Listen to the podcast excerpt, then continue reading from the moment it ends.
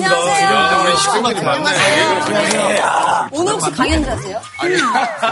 그럴듯하다. 제가 뭐 가르치거나 이야기할 수준은 안 되고요. 실은 제가 광주 출신인데 선생님이 광주 항쟁 이야기를 또 많이 해주신다고 그래서 제가 그냥 감히 무턱대고 찾아왔습니다. 같이 들읍시다. 환영합니다. 그리고 선배님은 광주 민주화운동 화려한유가 거기도 나오셨었잖아요. 맞습니다. 대박, 뭐, 진짜 대박이었어요. 7일간의 이야기를 다룬 광주 항쟁, 뭐 관객들도 많이 들었죠. 한 750만 영화에서. 또 이경영 선배님께서 주연한 영화가 있습니다. 부활의 노래라고 1990년대 만들었던 광주 항쟁 이야기인데 그 영화도 저도 잠깐 또 추천했었고 굉장히 광주 민주화 관련된 영화들이 많네요. 너무 잘하시겠어요. 그리고 이번에 택시 운전사 택시 운전사도 개봉한. 자, 나랑 이게 투게더 렛츠고 광주. 오케이. 나이스 미치 유. 다. Bonjour. Are we here? Hey!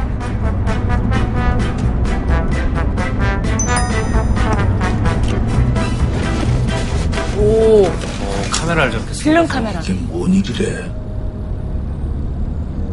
봐봐, 맞잖아, 서울 택시. I'm a reporter. 우리를 찍어주려고 독일서 기사님이 오셨구만, 이라. 야, 저기까지 좀 지나갑시다. 네, 뉴스. 박찬규 선배님 저기 생각나세요? 저 장소들? 네, 생각납니다. 저도 어릴 때 자전거 타고 다니면서 막 트럭들도 많이 쫓아다니고 그랬던 게 아주 생생합니다.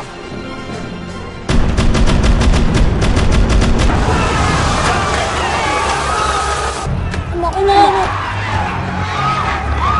갑자기 군인들이 민간인들 막. 뭐 여자. 학생인 것 같은데.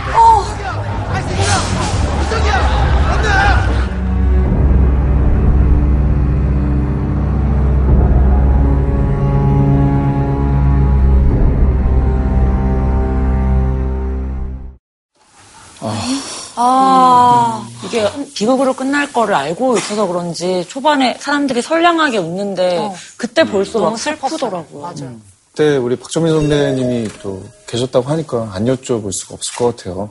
중학교 2학년 때 운동회를 앞두고 뭐 갑자기 방학이 됐으니까 임시 방학이 그래서 대부분 대학생들 형 누나들은 거리로 뛰어나갔고 그 시위를 군인들이 폭력적으로 이렇게 탄압하면서 시민들이 분노하고 이런 부분들을 그냥 아주 단편 이렇게 만났던 것 같아요. 그랬다가 대학 와서 죽음을 넘어 시대의 어둠을 넘어라는 황석영 선생님의 책이 그 책을 읽고 나서 한 2, 3일 동안 정말로 제대로 잠도 못 자고 충격에 빠져가지고 뭐 고민하기도 했고 그런 기억들이 지금 조금씩 이렇게 살아오는 것 같습니다.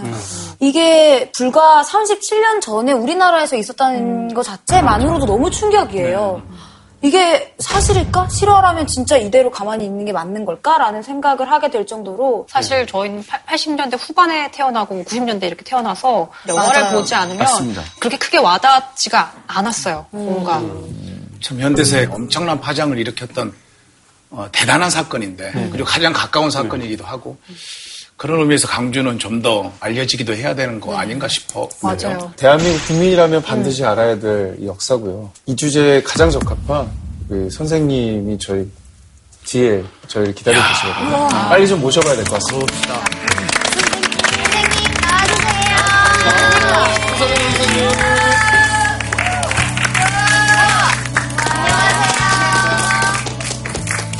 반갑습니다. 안녕하세요. 앉으시죠 뭐. 네. 앉으시죠 뭐. 네. 먼저 앉으시면 앉으시죠. 저도 앉을까요? 네. 앉으시면. 억지입니다. 반갑습니다. 반갑습니다. 선생님에 대해서 다 알고 계시죠? 네, 물론. 네, 그럼요. 어떤 분이십니까? 일단 제 기억 속에 너무 베스트셀러. 작가님. 네. 그리고 사실 역사의 순간순간에 계셨다고 얘기는 들었는데 자세히 설명해 주시죠. 오늘의 강연자 황석영. 1943년 만주에서 태어나 올해 나이 75. 이거 공개하면 안 되는데. 제 말을 보세요. 지금 절로 올라가 몸부림을 하고 있습니다. 지금. 야, 정말 대단하시죠. 와. 입담이 좋아 붙은 유명한 별명 황불아. 아, 근데 그건 이제 옛날 일이고 그 아날로그 불화였기 때문에 지금 그 디지털 불화들이 이렇게 많이 나와가지고 지금 뭐 스피커가 찌그락찌그락합니다. 그러니까 너무 믿지 마세요. 그리고 뒤늦게 붙은 또 하나의 별명 황포레스트 검프. 왜 이런 별명이 붙었을까요? 역사의 순간에 살면서. 야, 맞습니다. 마라톤. 네, 8.15 광복부터 6.25 전쟁, 4.19 혁명, 5.16 쿠데타와 같은 굵직한 국내 사건부터 천안문사태, 베를린장벽 붕괴 현장까지 역사적 사건의 현장에 선생님이 계셨기 때문에 붙은, 네, 붙은 별명이십니다. 근현대사를 온몸으로 부딪혀온 역사의 증인 황석영입니다. 걱정됩니다. 선생님 계시는 곳마다 사건이 터져서 지금 오늘도 무슨 일 터지는 거 아닌가. 민초들이 지금. 아니 글쎄 그러니까 어디를 옮겨가서 거기 좀 장시간 체류를 하면 사람들이 그 농담을 하죠. 야 황석영 가는데 가지 말라. 큰일 난다. 이런 저는 이만.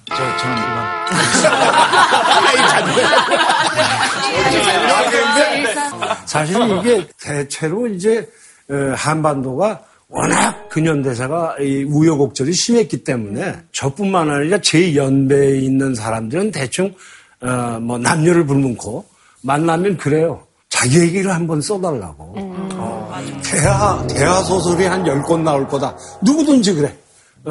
역사적 우여곡절을 다 겪고 보면서 살아온 거죠. 그렇게 진짜 정말 많은 일들이 있었을 것 같은데. 네. 굳이 오늘 강연에서 광주 항쟁을 주제로 삼으신 특별한 이유가 있나요? 아, 그럼요. 왜 그러냐 하면, 역사는 뭐, 나선형으로 진전된다고 그러잖아요.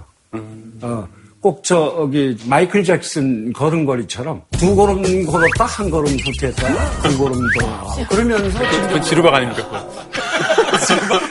비슷했습니다. 그런 거 아니야. 현재 우리가 사는 삶의 질서, 이 질서가 바로 언제 시작됐냐면 광주에서 시작됩니다.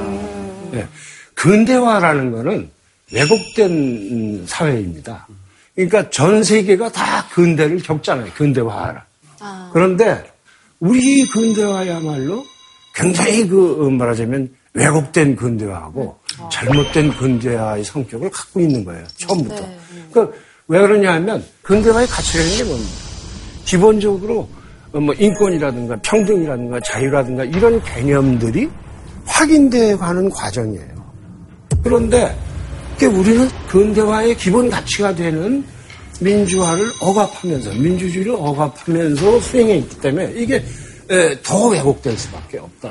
그러니까 질비한 거야. 거기 남아있는 이 여러 가지 그 상처들이.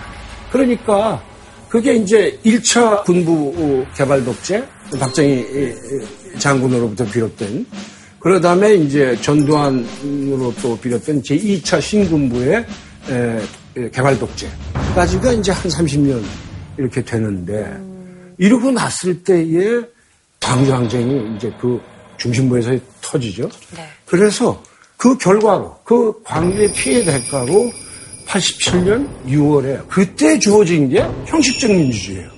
네. 그때 그 전까지는 민주주의가 제대로 실현이 안 됐어요. 이 모든 우여곡절이 그 시작이 광주에서 시작했다는 거예요. 그래서 광주야말로 한국 민주주의가 늘 돌아봐야 하는 자기 반성의 가치일 뿐만 아니라 광주 항쟁의 가치는 우리가 늘 유념하고 있어야 된다 하는 의미에서 광주라는 주제가 중요하다는 얘기죠.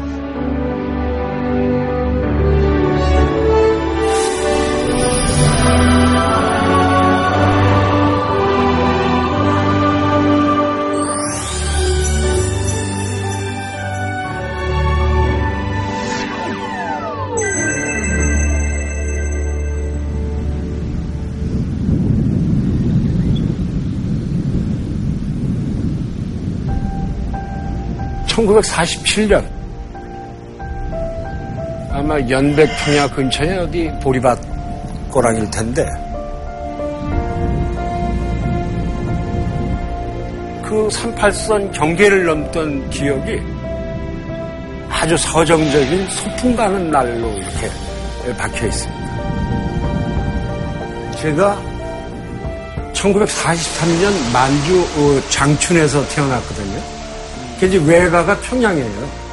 평양에 있다가 아버지가 남쪽에 직장을 구했다고 그래서 온 식구가 남으로 내려옵니다. 그래서 저기 저 길을 이렇게 내가 어머니 등 뒤에 엎여 있고 저쪽에 아버지가 누나들 둘과 같이 이렇게 육색을 메고 그리고 이제 가족이 소풍 가는 것처럼 이렇게 위장을 하고 왜냐하면 38선 관리를 소련군들이 했거든요. 남쪽은 미군들이 하고 아직 정부 수립이 남북이 48년에 이제 정부 수립입니다. 예. 그때까지만 해도 38선 관리가 허술했습니다. 그 오목한 38선을 넘던 기억이 굉장히 서정적인 그런 장면으로 이렇게 박혀있죠. 질문 있습니다. 예. 그러면 어떻게 보면 실향민이신데 예. 선생님 마음속의 고향은 아직도 만주인가요? 아니에요. 어디라고? 제가 나중에 이제 다리대기라고 그러는 소설을 취재하러 이제 그 두만강하고 압록강변을 취재를 했거든요. 예. 그래서 내가 살던 그 집원을 찾아가서 이렇게 보니까 다 밀어버리고 숲이 돼서 공원이 돼 있더라고. 그래서 내 고향이려니 이런 생각이 전혀 안 들더라고요. 결국은 서울이 제 고향이죠. 왜냐하면 4살 때부터 여기서 살았으니까. 특히 영등포 가면 굉장히 정다워요. 재밌는 얘기할게요. 저는 농촌 출신이 아니고 이 토박이가 아닙니다. 예. 떠돌이에요. 나는 산업도시만 댕기면서 자랐다고. 예. 만주도 그렇고 신흥산업도시, 식민지 군대가 만든 영등포도 그렇고. 그래서 내가 깜짝 놀랐어요. 85년도에 처음 이제 외국 나갔을 때 일본을 갔을 때 니시고야마라고 동경에서 좀 떨어진 외곽에 있는 지금 우리 식으로 치면 한 안양 수원 정도 그런 소음내에 가서 있었어요. 그런데 거길 가니까 거기 영등포가 있는 거야. 그 음식점 앞에 이게 휘장 굴른 거. 예. 그다음에 뭐 싸구려 뭐 저거 소리 지르면서 이제 호객하는 그 모습 똑같아 그 시장이 영등포 시장. 다른 놈들은 고향 그러면 무슨 물레방아가 나오고 뭐 나무숲이 나오고 뭐가 나오고 쥐아집이 나오고 그러는데 나는 어떻게 이런 모습이냐 이러고 스스로 한탄했던 적이 있어요. 그러니까 근대의 자식인 거죠. 20세기 소년. 그리고 이제 곧 이어서 이제 한국 전쟁이 터지는데.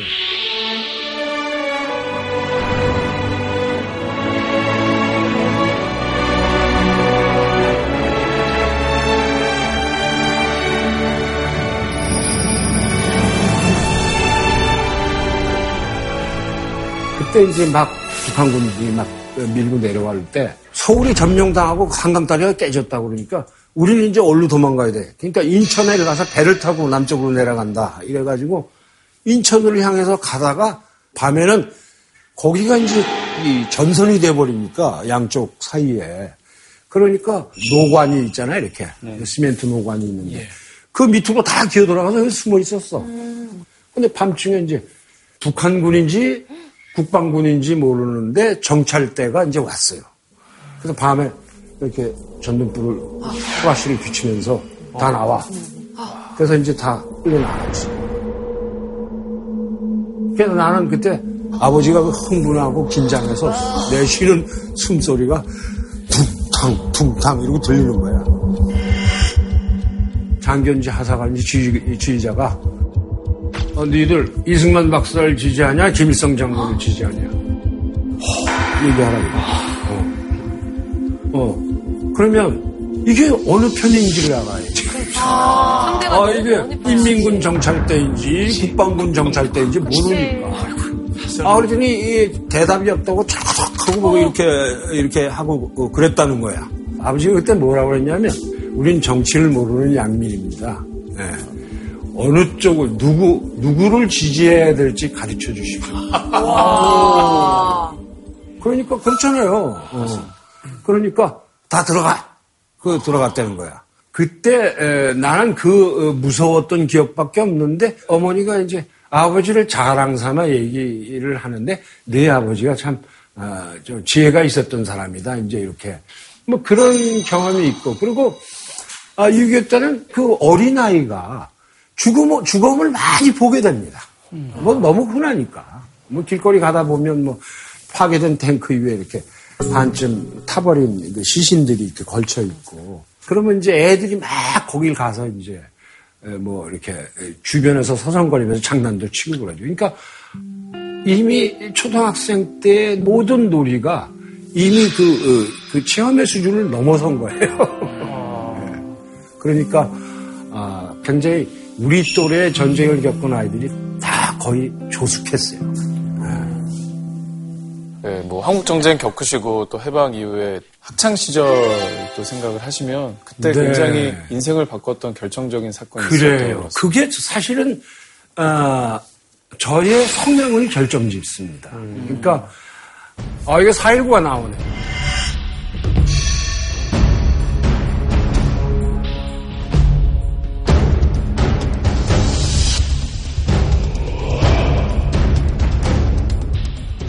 저때 제가 4.19 때 고등학교 2학년. 예, 제가 이제 경복고등학교 다녔으니까 거기 바로 효자동 종점이 바로 이제 청와대 앞이니까 아마 이제 저희가 4시간째였는데 그때 총성이 들리기 시작했어요. 거기까지 서울대생들이 밀고 들어와서 거기 이제 총 사격하기 시작하고 그랬는데 저게 지금 시청 앞입니다. 네. 그 저 위에 있는 게 저게 도민관이라고 그랬는데 국회의사당이었죠. 그때 당시. 저 지금 시계탑점 삐쭉 나온 데 있죠. 지금 서울시 의회로 쓰고 있는. 그렇죠. 그렇죠. 예. 그 옛날에는 국회가 저거였어요. 예. 그리고 여기 지금 플라자 호텔 있는 자리 저쪽쯤에가 방첩대, 육군 방첩대 건물이 있었는데 방첩대 건물 저 2층에서 외곽선으로 저렇게 쐈어요. 저기 시위대가 왕창 모여 있었으니까. 그랬는데 저쯤이었는데 우리가 세 사람이 같이 셋이서 이렇게 내려오고 있었거든. 근데 따닥따닥따닥 그런 소리가 들려서 사람들이 막 이렇게 고개를 숙이고 뛰고 그러는 거야. 그런데 안정길이라고 그 우리 저 친구가 그냥 푹 꺾어지듯이 푹 쓰러진 거야. 그래서 이제 김광길이라고 내 친구하고 나하고 둘이서 그걸 이렇게 일으키는데. 이게 이제 관자놀이를 통과해서 이렇게 나갔어요. 그래서 이렇게 일으키는데 피가 이렇게 덩어리 져서 콜콜 쏟아지더라. 그걸 모자로 막았어. 모자로.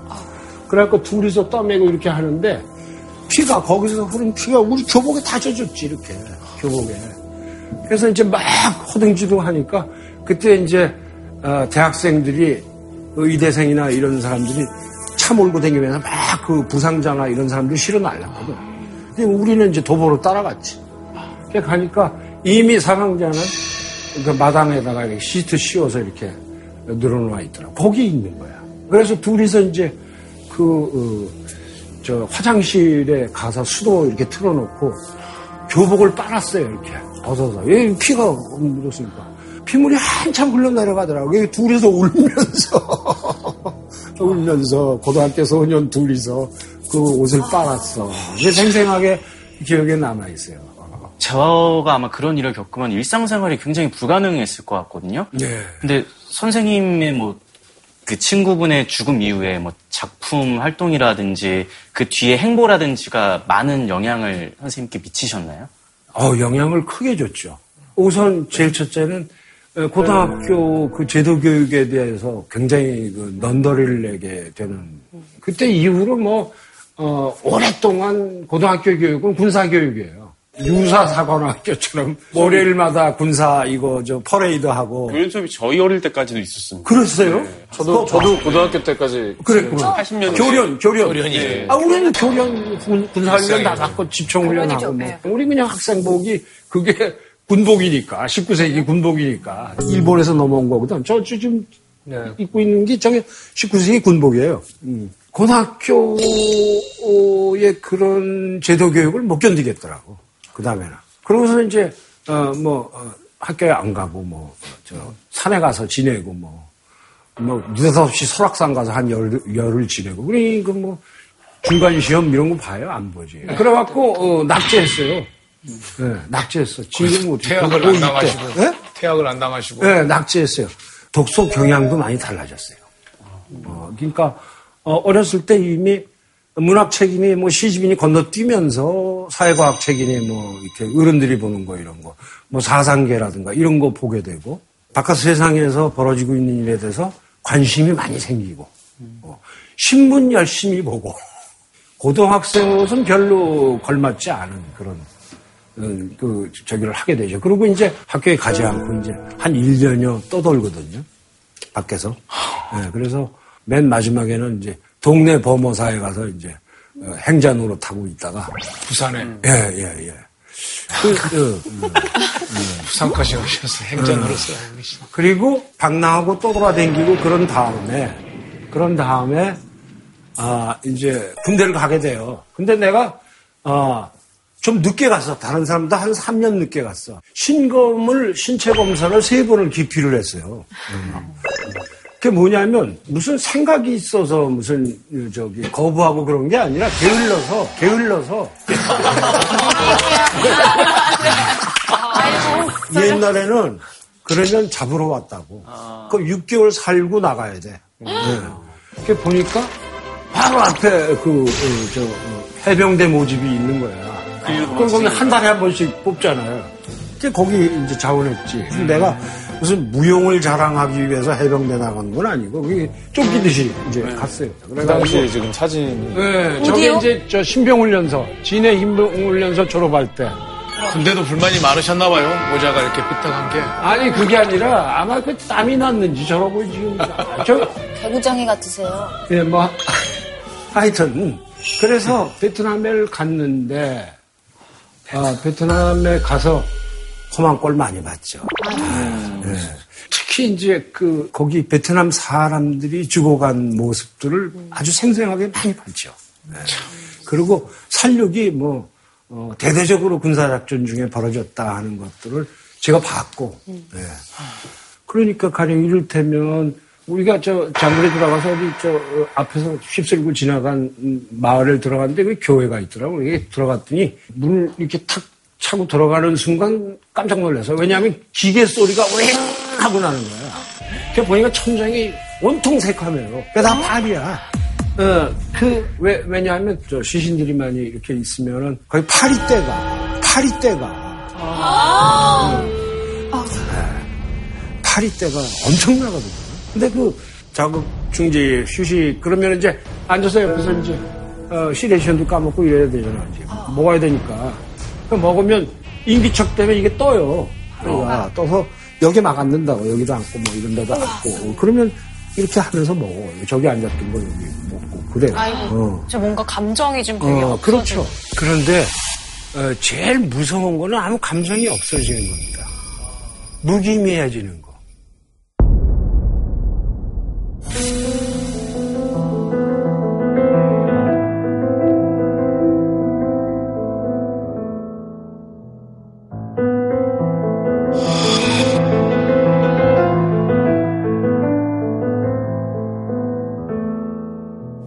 저는 늘 베트남을 생각할 때마다 우리가 잊지 말아야 되는 거는 우리가 일본한테 당한 얘기만 늘 하잖아요. 우리가 또 베트남 가서도 못된 짓을 많이 했거든요.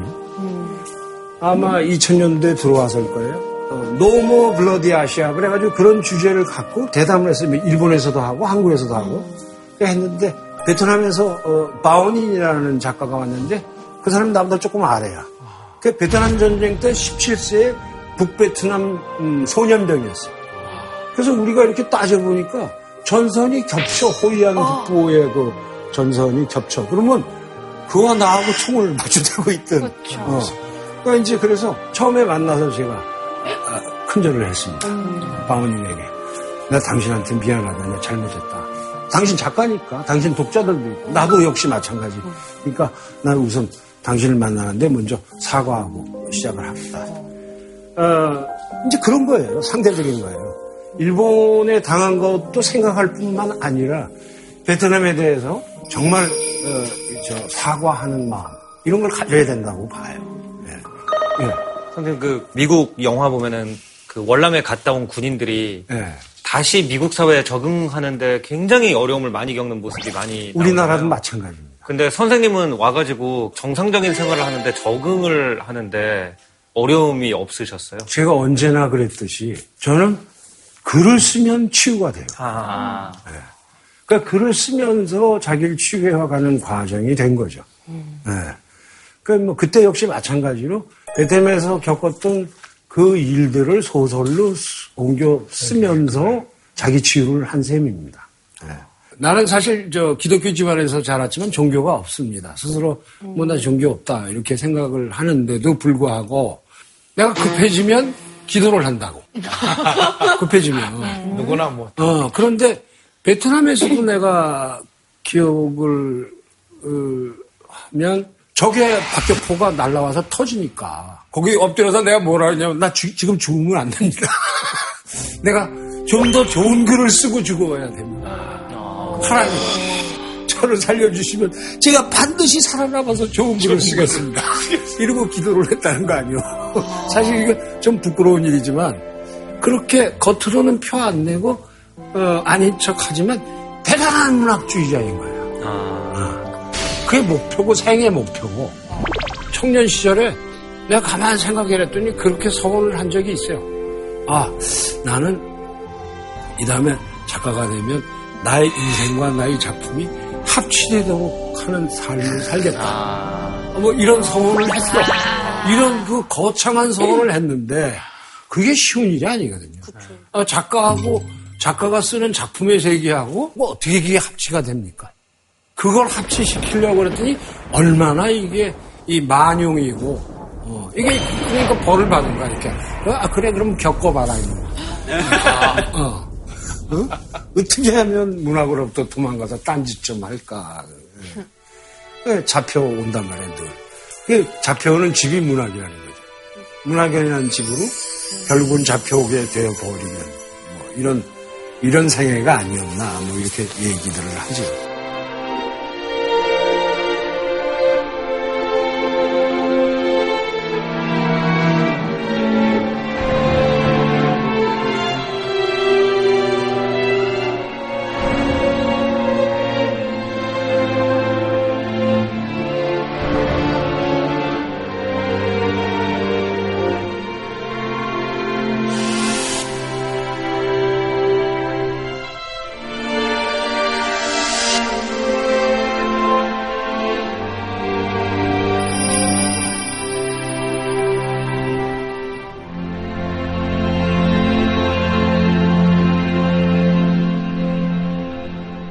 베트남전쟁을 통해서 다른 작가가 돼서 돌아와요. 제가 아주 개인적인 그런 소재 또는 굉장히 탐미적인 이야기들 이런 데 잡혀 있었다면 이제는 뭐 아시아라든가 무슨 사회라든가 내가 혼자 살고 있는 게 아니라든가 이런 인식을 갖고 소설을 쓰기 시작한 거예요.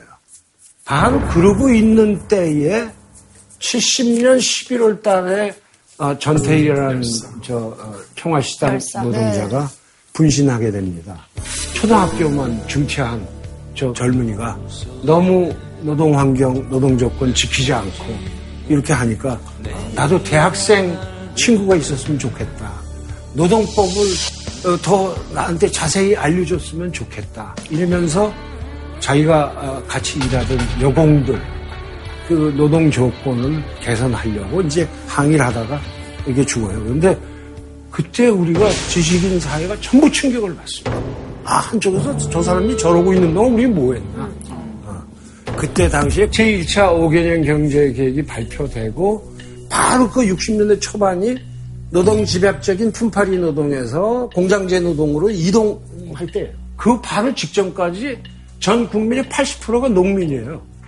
근데 그게 이제 변화해서 산업화되면서 노동자, 농민, 도시빈민 이렇게 된 거야. 박정희 정부의 근대화 정책이 바로 그런 것이고. 그때 많은 지식인 종교인들이 민주화 내지는 이것을 어떻게 인간적인 근대화 기관으로 만들 것인가 하는 데 대해서 고민하기 시작합니다. 저도 이제 그 중에 한 사람으로 그리고 객지라는 작품을 발표하고 그리고 유신 선포되고 민주주의가 이제 완전히 그 종신 대통령제로 가거든요. 그래서 유신 헌법에 대해서 비판해도 걸려. 논의해도 걸려. 그러니까 무조건 시키는 대로 해야 돼. 그래서 이때 이제 종교인, 언론, 교수들, 지식인, 그리고 예술인, 문인 이렇게가 제야라는 거를 이렇게 형성하게 돼. 이게 이제 말하자면 그래서 유신에 반대하는 세력이 되는데 두 가지 활동 노선이 있었어요. 지식인들 사이에. 강력하게 싸우는 조직을 만들어서 지하에서라도 싸워야 된다. 레지스탕스를 해야 된다. 아니면 또 하나는 현장. 대중화 운동을 해야 된다. 근데 나는 작가니까 대중을 통해서 대중과 함께 뭔가 하겠다. 그래서 이제 구로공업단지에 이제 찾아가게 됩니다. 구로공단에 들어갈 때 나는 굉장히 취직을 쉽게 했어요. 처음에 무슨 안경광학회사에 취직을 했는데 내가 고등학교를 몇 군데 퇴학 맞은 다음에 최종 한 대가 한 두 달 댕기고 무슨 공업학교 야간부 토목과를 졸업을 한 걸로 돼 있거든. 게다가 해병대 병장 제대 아니에요. 그럼 요거 잘 키우면 반장으로 시키고 노동자 하부구조에서 굉장히 유능한 관리자가 될 것 같잖아. 그러니까 제때 뽑히는 거야 나는. 그래서 이제 들어가서 이제 일을 하고 그랬는데 주변에 이제 얘기를 듣고 손학규가 날 찾아왔어. 그래서 손학규 남자 한 3, 4년 후배인데 선배님 뭐 공장에 가신다는데 쥐들도 같이 좀 가면 같이 가서 일하면 안 됩니까? 그래서 이제 손학규를 취직을 시키려고 그랬더니 얘가 너무 학벌이 나빠가지고 취직이 안 되는 거예요. 저기 면접 시험을 보는데 중학교 졸업장을 띄우라고 그랬는데 경기중학 졸업장을 띄워갔어요. 그래갖고 이렇게 보더니 경기중학? 그러면 경기고등학교 나왔을 거고 경기고등학교 나왔으면 뭐 서울대학 갔을 거고 당신 지금 목적이 뭐예요? 그럼 목적이 뭐예요? 이 지금 뭐 하자는 거야? 어쩌고 그러니까 죄송합니다. 얼른 그러니까 취직이 안 되는 거야. 그러니까 똥통학교 나와서 취직도 안 된다고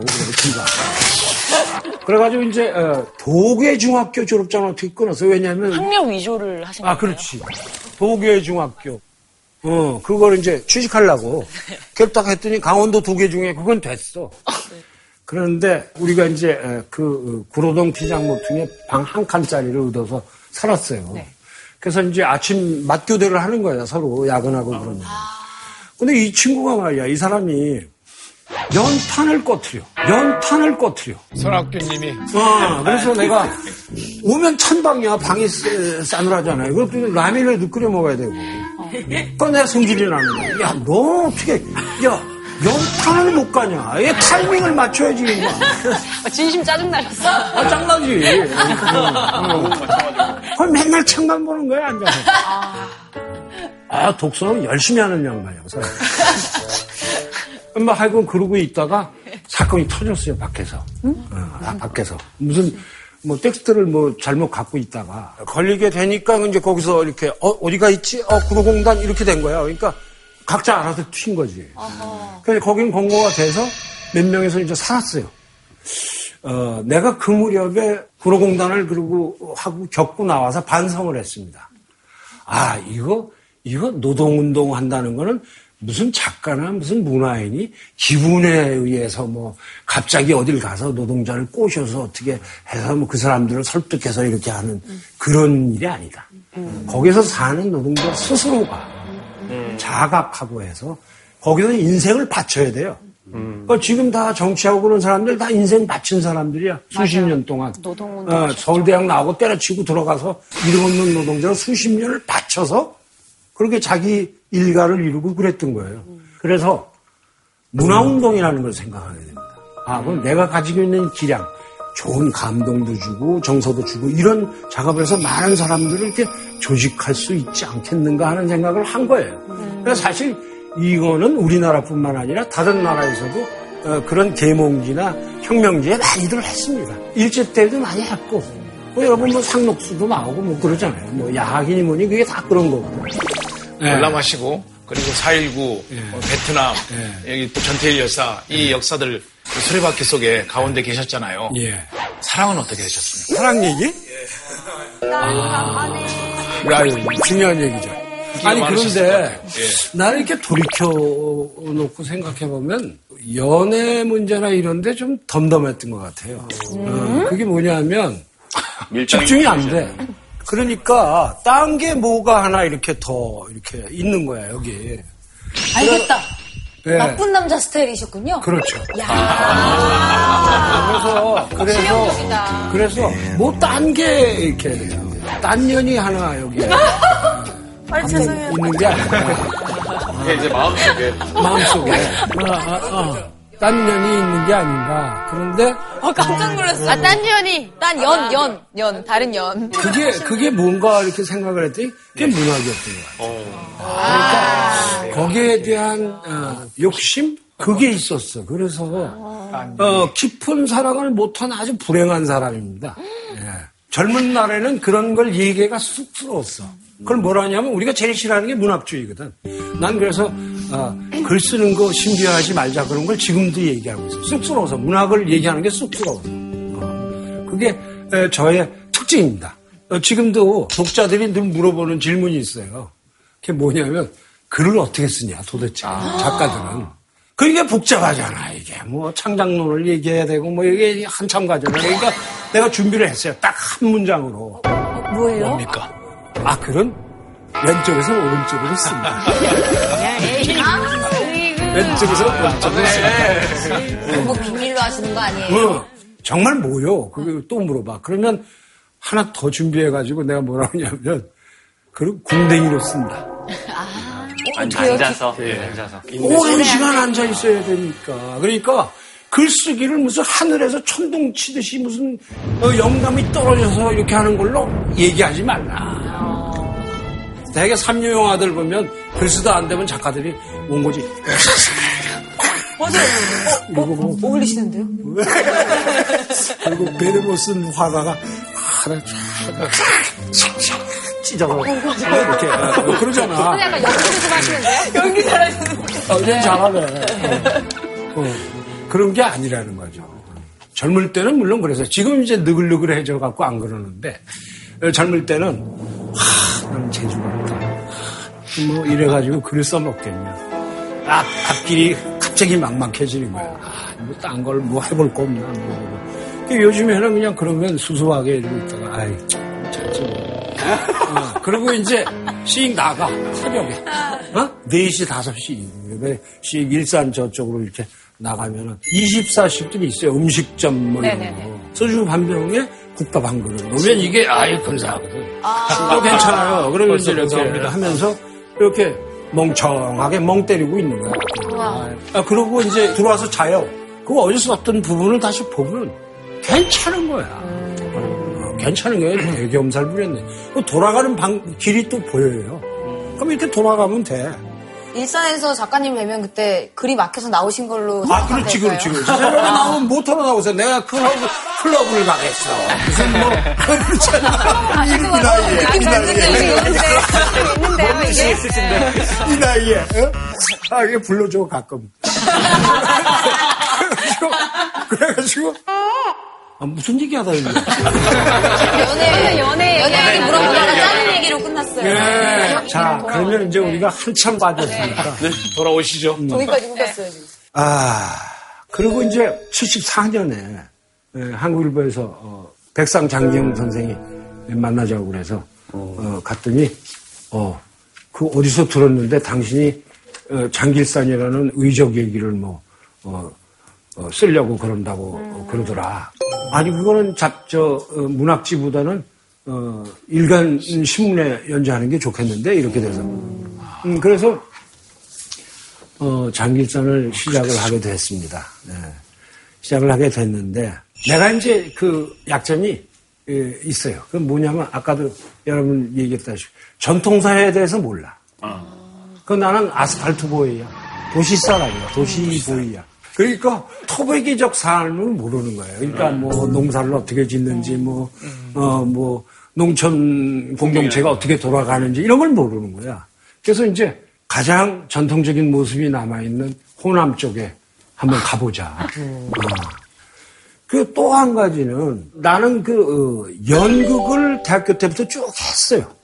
연출도 하고 뭐 여러 가지 작업을 해서 그쪽이 이제 자신이 있어. 그래서 문화회라는 개념을 만들고 이 문화회를 조직을 하자 그래서 거기 가서 문화운동의 근거지를 만들어서 어떻게 전국적으로 이렇게 해볼까.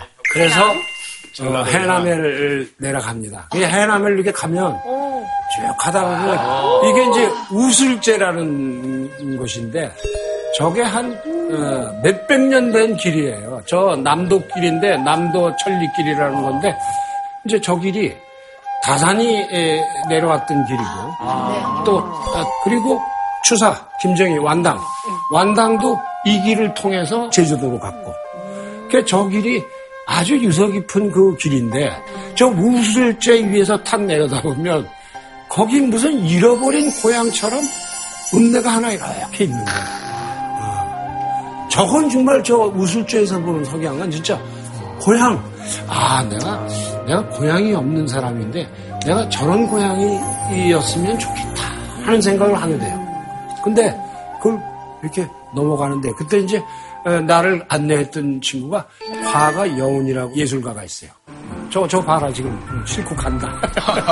저기 나하고 여운이가 타고 있어. 저쯤 있네. 우슬재 고개를 넘는데 그 옆에 그 고갯마루에 뭐라고 써있냐면 이웃에 오신 손님 간첩인가 다시 보자 이렇게 써있는 거야. 그런데 저 표를 딱 보더니 형 저거 자기 본인 아니야? 그러네요.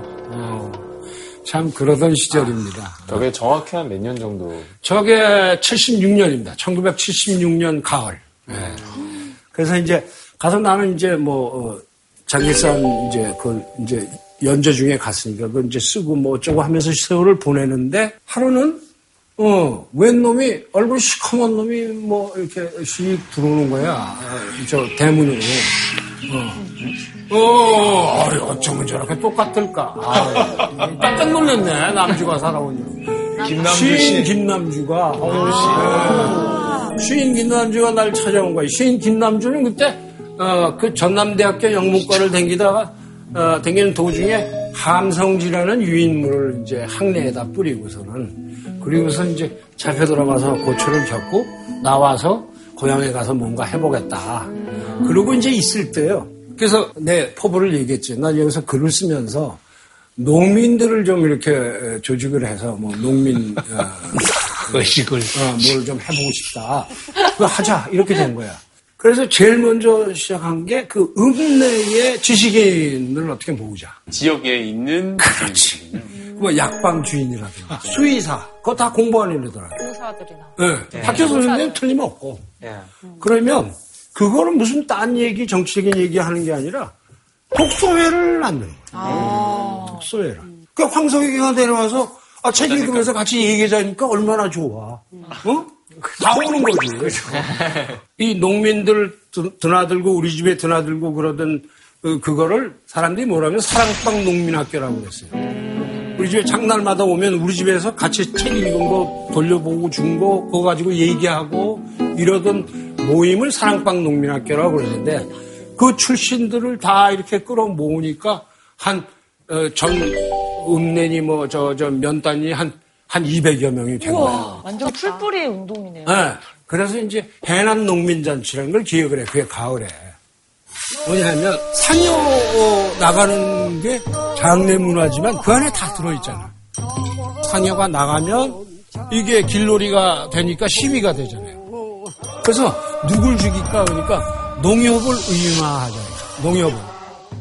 착취기관이 가장 말단해서 지들하고 부딪히는 게 농협이니까. 농협은 죽었다. 장례식을 이렇게 하면서 대단한 경지하네요. 해남 전체를 한 바퀴 돌았지. 길놀이 하면서 농협 죽은 만장 들고 뭐 이런. 약간 해소도 되게 됐을 것 같아요. 그러니까 그게 굉장히 여파가 컸어요. 그래서 저거 기회 때 전대하고 조대 광주에 있는 젊은이들을 많이 데리고 왔어요. 그놈들이 와서 보니까 이거 근사하거든. 그러니까 우리도 하겠습니다. 이렇게 된 거야. 그러고 이제 녹두서점에서 김남주랑 김상윤이가 조대 전대 그 문화 운동을 하겠다고 모여든 애들을 훈련을 시켰어요. 한 달 동안. 훈련을 시켜서 마당극을 공연을 했어. 전대에서. 그 기간 동안에 내가 이제 광주로 올라옵니다. 올라와서 그 녹두서점과 같이 그 옆에다가 현대문화연구소라는 걸 냈어요. 그러면서 이제 문화회가 이제 형성이 됐는데 그렇게 했죠. 그렇게 했는데 박정희 전 대통령이 자기 부하인 김재규 중앙정보부장한테 암살을 당했어. 그러면 당연히 유신헌법 철폐하고 그 다음에 민주화 수순을 밟아서 민간으로 정부를 넘겨야 되는 거예요. 그런데 신군부가 들어서 전두환 등등이 정권을 장악하게 되는데 그게 12.12예요.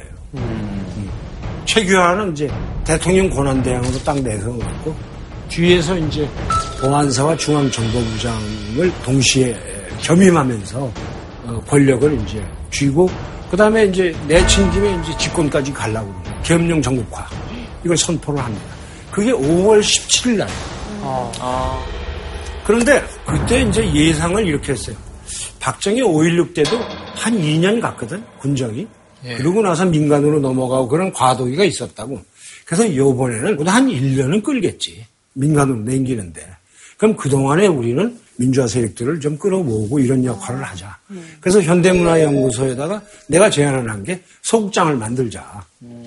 그러면 이게 문화폐의 근거지가 될 뿐만 아니라 이들이 또 나가서 현장 공연 돌아다니잖아요. 이제 그런 걸 하려고 마지막 전세금 그거를 낼 때가 됐는데 서울에서 출판사에서 뭘 저 내려보내기로 했는데 안 내려왔어. 그 출판을 하겠다고 그러고 돈을 안 내려 계약금을 안 내려보는 거야. 나는 지금 여기 돈 물어내야 되는데 그 약속을 안 지키니까 내가 분기탱천에서 올라간 거야. 아 그래 좋아 그럼 딴 데 가서 알아볼 거야. 그래갖고 5월 16일 날 올라갔나? 5.18 전에. 네, 올라가서 17일날 내가 신촌 저기 불달이 있는데 거기 항상 이제 친구들하고 뭐 술 먹고 있었어 이렇게. 근데 저녁 때 한 6, 7시쯤 됐나 근데 어떤 젊은이가 막 뛰어들어오더라고. 나보고 강 선생님이시죠? 선생님 알고 계시죠?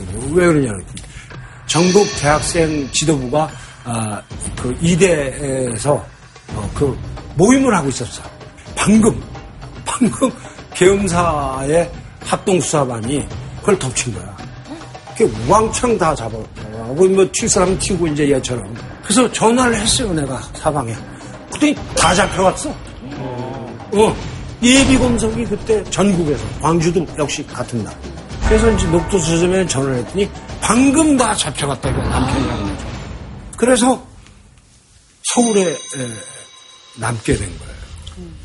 그래갖고 이제 그 이튿날, 그 이튿날 5월 18일이야. 5.18 시작이야. 저기서 이제 터지기 시작한 그날 우리가 모였어요. 시민사회 단체에 좀 이렇게 알만한 사람들이 모여서 종교계 몇 사람하고. 그 이제 설왕설래하는 게 내려가야 된다. 가면 안 된다. 어쩌고 저쩌고 하는데 이제 얘기가 내려가야 예비검색 다 당했는데 가면 잡힐 거 아니냐. 그럼 여기서 당신은 알리는 광주에서 일어난 일을 알리는 역할을 해야 되지 않냐. 이렇게 된 거야. 선생님, 근데 그때 소식지를 만드시면서 광주 소식을 접하시면서 그 내용들 진실을 알리는 전북을 통해서 올라오고 이렇게 유인물이 이렇게 올라왔어요. 그러니까 거기서 무슨 사건이 터지고 있는지 알고. 그 다음에 외신 기자들이 기독교계 통에다가 많이 이걸 주고 갔어. 그래서 기독교 쪽은 카톨릭이나 개신교 쪽, 특히 카톨릭 쪽 이런 데서는 실시간으로 알고 있었죠. 오늘 처음으로 사상자가 발생했다. 공영터미널에서. 뭐 이런 사건들이 다 나오는 거야. 그러면 그걸 그대로 받아서 우린 쓰고 이제 이렇게 한 거죠. 이제 그러면서 그 세월을 보내고, 그러다 보고 나니까 광주에서 올라오잖아요. 도망자들이. 그걸 이제 서울에 이제 배급을 해야 되잖아요. 도피. 그게 뭐 여학생들은 수동원에 미탁하기도 하고. 그때 당시 광주에 가족분들이 계셨던 거 아니에요? 그럼 내 집에 있었지. 뭐 걱정되거나 어떻게 됐던 아, 그래서 이제 그 중간에 없었나요? 전화를 합니다. 이 얘기를 내 빼봤네. 네. 전화를 해. 내 애들 엄마 그 전처가. 저 사건이 나니까 뭐 헌혈호소, 뭐 방송, 또 나가서 시민들한테 연설 그런 활동을 하고 그랬다가 애 있고 또 어머니가 와서 계셨으니 어머니를 모시고 있었으니까 집으로 돌아갔어. 그래서 전화를 해. 그랬더니 어머니도 계시고 당신 가정주부인데 애들도 있는데 그냥 집에 있어 이렇게 된 거야. 그랬더니 그 순하고 착한 사람이 막 조강되면서 당신이 사람이야. 여기서 얼마나 많이 죽었는데 이렇게 나와요. 고요 깜짝 놀랐어. 그때 그 현장에 있던 사람과 서울에 있던 사람이 어떻게 다르냐. 아 이게 뭔가 다르구나 서로. 엄청난 일이. 엄청난 일. 그때 그 현장에 있던 사람과 서울에 있던 사람이 어떻게 다르냐. 아 이게 뭔가 다르구나 서로. 엄청난 일이. 엄청난 일. 나는 사실 그 현장에 없었잖아. 그 책을 모으고 쓰고 하면서 그 자료를 통해서 한 장소에 있었던 시민보다 훨씬 많이 알게 됐지. 지금 시대의 어둠을 넘어를 보면 시간별로 자세히 나와 있습니다. 우리가 17일 날은 도서관에 들어있던 학생들이라든가 학생회를 급습을 해서 다 연행을 한 다음에 학교를 이제 점령했잖아. 그러니까 이제 일요일 날 저 앞에 모여서 비상경 해제하라 뭐 이렇게 등등 저렇게 하고 있는데 공수부대가 이제 조패기 시작했거든요. 그래서 부상자가 많이 나오니까 거리로 풀려나갔어요. 그래서 거리에 풀려나가서 사방에서 산발적인 시위를 하는데 피해가 막 심해졌단 말이에요. 근데 19일 날은 공수부대가 학생들뿐만 아니라 무작위적으로 시민들이 모여만 있으면 가서 그냥 캐고 아무나 시위를 했든 안 했든 간에 이제 그런 과정이 벌어집니다. 그리고 살상이 이미 벌어지기 시작해서 이 날짜별로 보면 부상당한 날짜를 보면은 18, 19일 날에 이게 부상적에는 타박상이에요. 죽은 사람의 경우에도 두개골 파손. 이게 물풀의 나무 몽둥이인데 가운데 쇠심이 들어있어. 70cm. 이게 특별한 몽둥이야. 폭동진압력. 죽일 작정이 있는 그럼 이건 인마살상용이야. 이건 때리면 어깨가 주저앉아요. 여기 맞으면 물론 즉사. 정통으로 맞아요. 그 이후에는 자상. 그러니까 대검으로 찌르는 거죠. 그리고 총상. 그렇게 넘어가요. 그게 이제 날짜별로 그렇게 돼요. 19일 날에는 많은 시민들이 그 백주 대낮에 벌어지고 있는 그런 살상 행위들을 다 목격하게 돼. 그래서 광범위하게 이제 저항이 일어나서 죽기 아니면 살기다. 이제 생존권 투쟁이죠. 그 20일에 이제 클라이막스는 광주역 전투. 그 뭐냐면 광주역에서 이제 보급품이니 뭐니 저기서 다 받으니까 거기서 그걸 이제 봉쇄하고 있으니까 그걸 뺏으려고 시위대간에 밀고 밀리는 싸움을 하는 도중에 최초의 발포가. 거기서 일어나죠. 그리고 20일날 저녁이 결정적인 게 계속 이제 희생자가 많이 생기고 그러니까 광주 시내 전체에서 운수노동자들이 이걸 봤단 말이야. 택시 운전수 이런 사람들은 뭐 싣고 댕기다가 그냥 부상자 싣고 가면 차 세워가지고 끄집어낸 다음에 부상자 또 때려갖고 질질 끌고 가고 그러니까 그런 걸 많이 봤죠. 저 병원에 가는데 왜 그렇게 할 수 있냐고 그러고 항의하면 운전수까지, 운전기사까지 했으니까. 그러니까 그런 걸 다 봤으니까 운수노동자들이 그 모든 경기장에서 모였어요. 그래서 택시 200대 하고 버스, 대형버스, 뭐 휴일버스, 뭐 주차장에 있던 운전수들까지. 그리고 저건 감동 중인 건 뭐냐면 택시라는 거 그 자체가 무기가 돼서 지금 가는 건데 그 택시는 자기 생계고 그게 전 재산일 수도 있고 그렇잖아요. 그거에 대한 온 식구의 책임을 지가 지고 있는 건데 그걸 몰고 자기의 목숨까지 생명과 재산을 걸고 덤빈 거란 말이야. 그러니까 저게 아주 결정적이었어. 그래서 20일 날 택시와 버스에 그 진입이 이제 진격이 이루어집니다. 그러면서 이제 그 이튿날 21일부터 본격적인 이제 조준 사격이 벌어지게 되고 우리에게도 무기가 있어야 된다 하면서 외곽으로 나가서 예비군 무기를 탈취해서 시민군을 조직하게 되는 그런 과정이 되죠.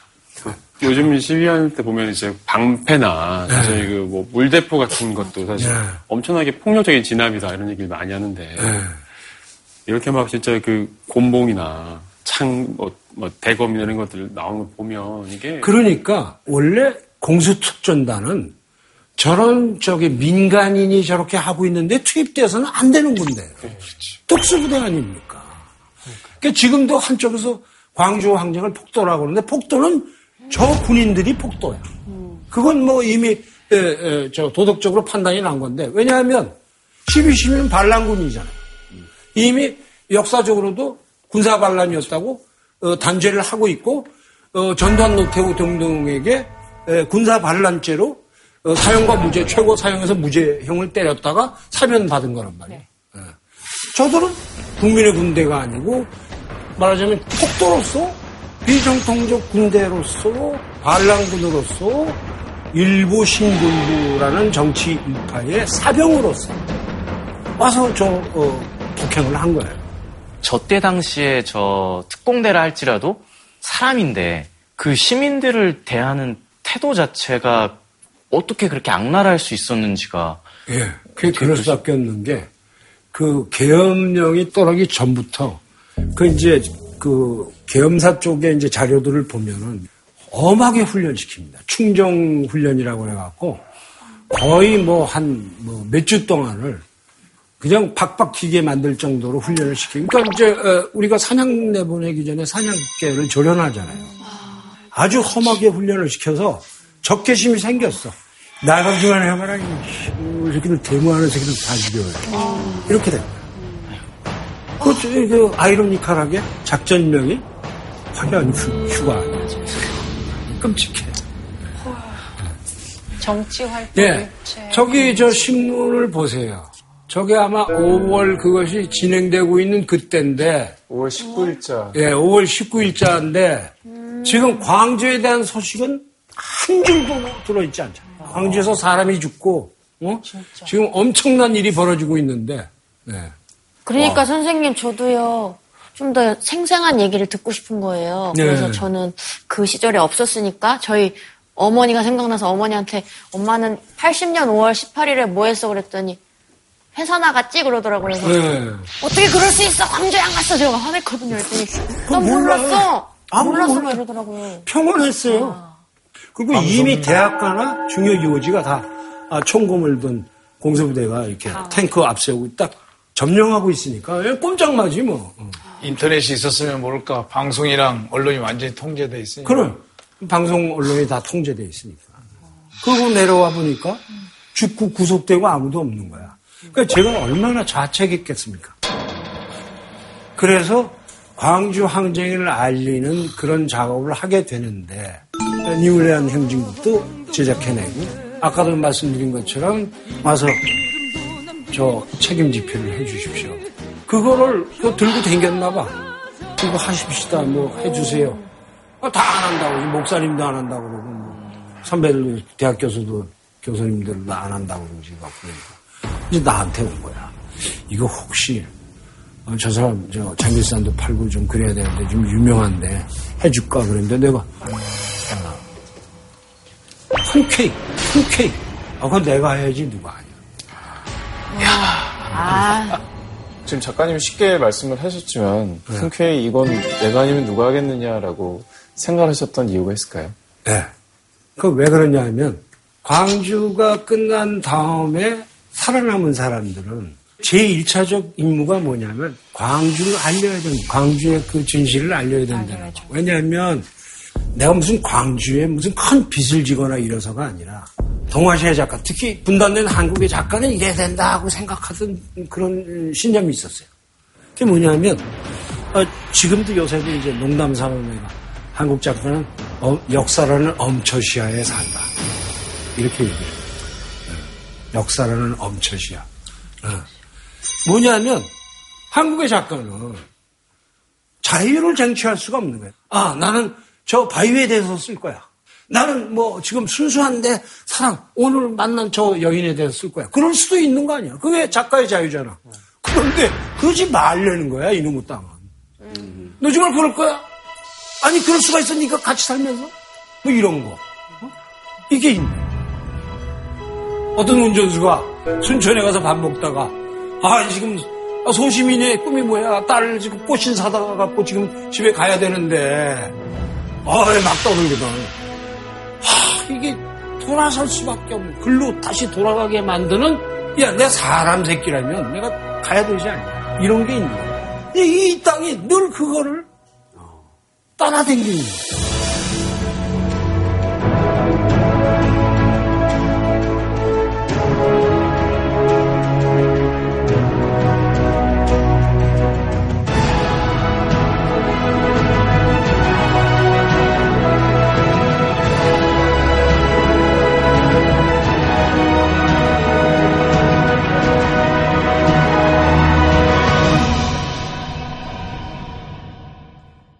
외신 기자들의 묘사에도 폭도는 군인이다. 대검 꽂았잖아. 그걸로 이제 찌르기 시작하고. 임신부를 배를 쏜다든가. 각자 처한 그 개인들이 겪었던 일들이 너무 슬픈 거야. 저희 아버님이 선생님이셨는데 돌아오셨는데 한쪽 눈이 거의 없을 정도로 철민아 절대 나가지 마라. 군인들은 우리 군인이 아니고 정신이 이상한 것 같다. 근대사의 비극적 정점이 광주였고. 민주적으로 이만큼 성숙해질 수 있었던 것도 그때가 시발점이야. 그러나 그 비유는 남아있다. 왜 쏘았지 왜 찔렀지 그러기 싫고 어디였지 마음 월동에 무릎 뜯는 JTBC